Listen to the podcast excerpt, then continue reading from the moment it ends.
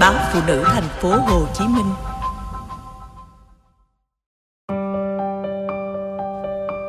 Cho con điểm tựa, trò chuyện với tuổi 15 về ý nghĩa cuộc sống. Tôi có thằng cháu, con trai cậu em. Cháu đang học lớp 10, vào giai đoạn tâm sinh lý đang thay đổi.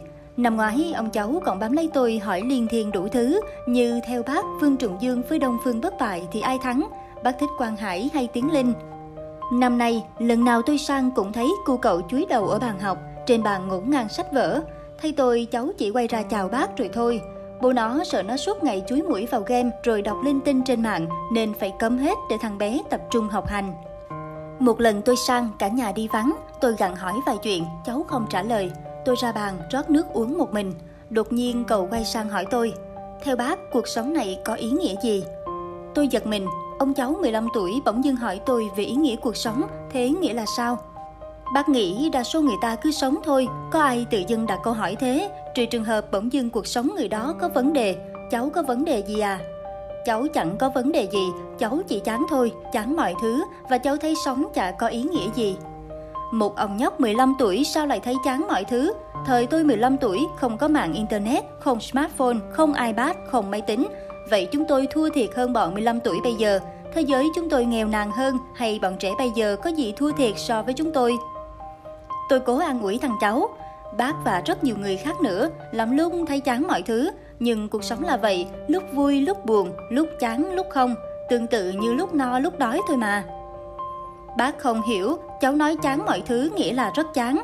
Rõ ràng cháu thấy cuộc sống chẳng có ý nghĩa gì cả. Nghĩ đến trường học cháu chán, rồi khi nghĩ đến về nhà cháu cũng chán. Chết thật, nói rõ hơn cho bác nghe vì sao chán nhiều thế. Vì ở đâu cháu cũng phải lo lắng, đến trường thì lo liệu có làm vừa ý thầy cô không, về nhà thì lo bố mẹ có hài lòng không, Cả bố mẹ cháu và thầy cô luôn có hình mẫu để buộc cháu phải vươn tới và dù cháu có vươn tới rồi thì họ lại có hình mẫu khác nên cháu thấy mệt, thấy chán. Tôi ngây người, rõ ràng thằng nhóc được tiếp xúc với thế giới sớm hơn tôi, trưởng thành hơn rất nhiều so với tôi thời ở tuổi nó, nhưng điều đó cũng chứa hiểm họa. Chúng hoang mang và manh động hơn, điều đó sẽ gây nên những bi kịch. Bình tĩnh nghe bác nói nhé, cháu nghĩ xem, loài bò sống rất thanh thản, lúc nào cũng ve vẫy đuôi và chỉ cần bó cỏ là vừa nhai vừa ngủ. Con mèo Lulu nhà cháu cũng vậy.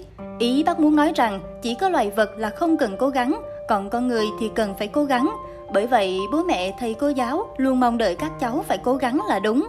Sau này khi cháu trưởng thành hơn, bước vào cuộc sống, cháu sẽ hiểu điều đó. Bố mẹ và thầy cô cũng luôn cố gắng trong công việc của họ. Tuy nhiên, cũng như việc ăn no phải có lúc đói, lúc này buồn thì lúc khác sẽ vui. Chẳng có việc gì trên đời mãi mãi phải như vậy, lúc nào cũng phải như vậy. Các cháu cần phải cố gắng, nhưng có lúc không cố gắng cũng không sao.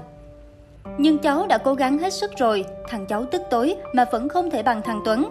Thầy cô, bố mẹ lôi nó ra làm gương rồi bắt cháu phải giỏi như thằng Tuấn. Cháu có cảm giác các thầy cô chỉ muốn có học sinh như Tuấn, còn bố mẹ cháu chỉ muốn có con như thằng Tuấn. Cháu là người vô ích. Những ông mảnh lứa 15-16 tuổi có cái tôi to như núi, niềm kiêu hãnh ngút trời. Điều này hợp lẽ tự nhiên. Quá trình phát triển nhân cách chính là từ khi chưa có cái tôi, rồi cái tôi phát triển to tướng, rồi sau lại bé dần cho đến khi về già. Cái tôi lại là cái tôi trẻ thơ, mà với những cái tôi to tướng, người lớn nên thận trọng. Đoạn này cháu cũng y như bác mà thôi, đến cơ quan bác cũng nơm nớp lo không làm tốt công việc, về nhà thì sợ vợ, sợ mọi người không hiểu được nhau, sau này lớn lên cháu sẽ hiểu, cháu thoát nỗi sợ này rồi lại có nỗi sợ khác. Vậy cuộc đời chỉ toàn là nỗi sợ thôi hả bác? Không, cuộc đời còn niềm vui nữa và cháu biết niềm vui của bác ở đâu ra không? Lại chính là ở cơ quan và trong gia đình.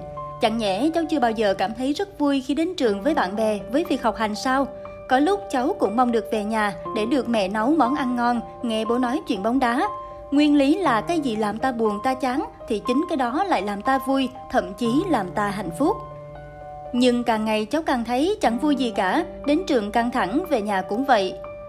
Khi nãy cháu hỏi cuộc sống có ý nghĩa gì không, bác trả lời đây, cuộc sống nếu tự bản thân nó chẳng có ý nghĩa gì cả. Cứ tưởng tượng, thế giới trước khi có con người chỉ là một chuỗi các quá trình sinh tồn kết hợp với nhau mà thôi. Nhưng khi thế giới có con người, nó bắt đầu có ý nghĩa, Chính tinh thần của chúng ta đã tạo ra ý nghĩa cho thế giới, mỗi con người sẽ tìm được ý nghĩa cuộc sống của mình. Nhưng cháu làm thế nào để thấy được ý nghĩa cuộc sống của mình? Bác không thể chỉ cho cháu cách cháu yêu ai, yêu thế nào, thì bác cũng không thể chỉ cho cháu việc tìm ý nghĩa cuộc sống. Cháu sẽ tự tìm, chắc chắn cháu sẽ tìm ra. Hãy dùng phương tiện mà chỉ duy nhất con người có, chính là ngôn ngữ. Con người cần hiểu nhau, cần có sự hợp tác với nhau. Cháu nói chuyện với bác khiến bác cháu mình hiểu nhau và bác cháu mình cùng vui. Vậy cháu hãy nói như vậy với bố mẹ cháu. Cháu tạo cơ hội cho họ hiểu cháu. Chỉ có hiểu nhau mới có thể sống chung, có thể cùng nhau làm ra niềm vui và hạnh phúc. Nếu cháu nói bố mẹ cháu sẽ không nghe, họ sẽ phải nghe, bác sẽ nói chuyện với họ để họ học cách lắng nghe con mình. Quan trọng là hãy dùng ngôn ngữ, hãy nói ra. Thằng bé gật gù, có vẻ như tôi ít nhiều giải tỏa được nỗi buồn và bức xúc trong tâm hồn của nó, nhưng tôi không chắc mình đã làm được tất cả. Viết ra điều này, tôi rất mong những bậc phụ huynh hãy nghe con mình nói.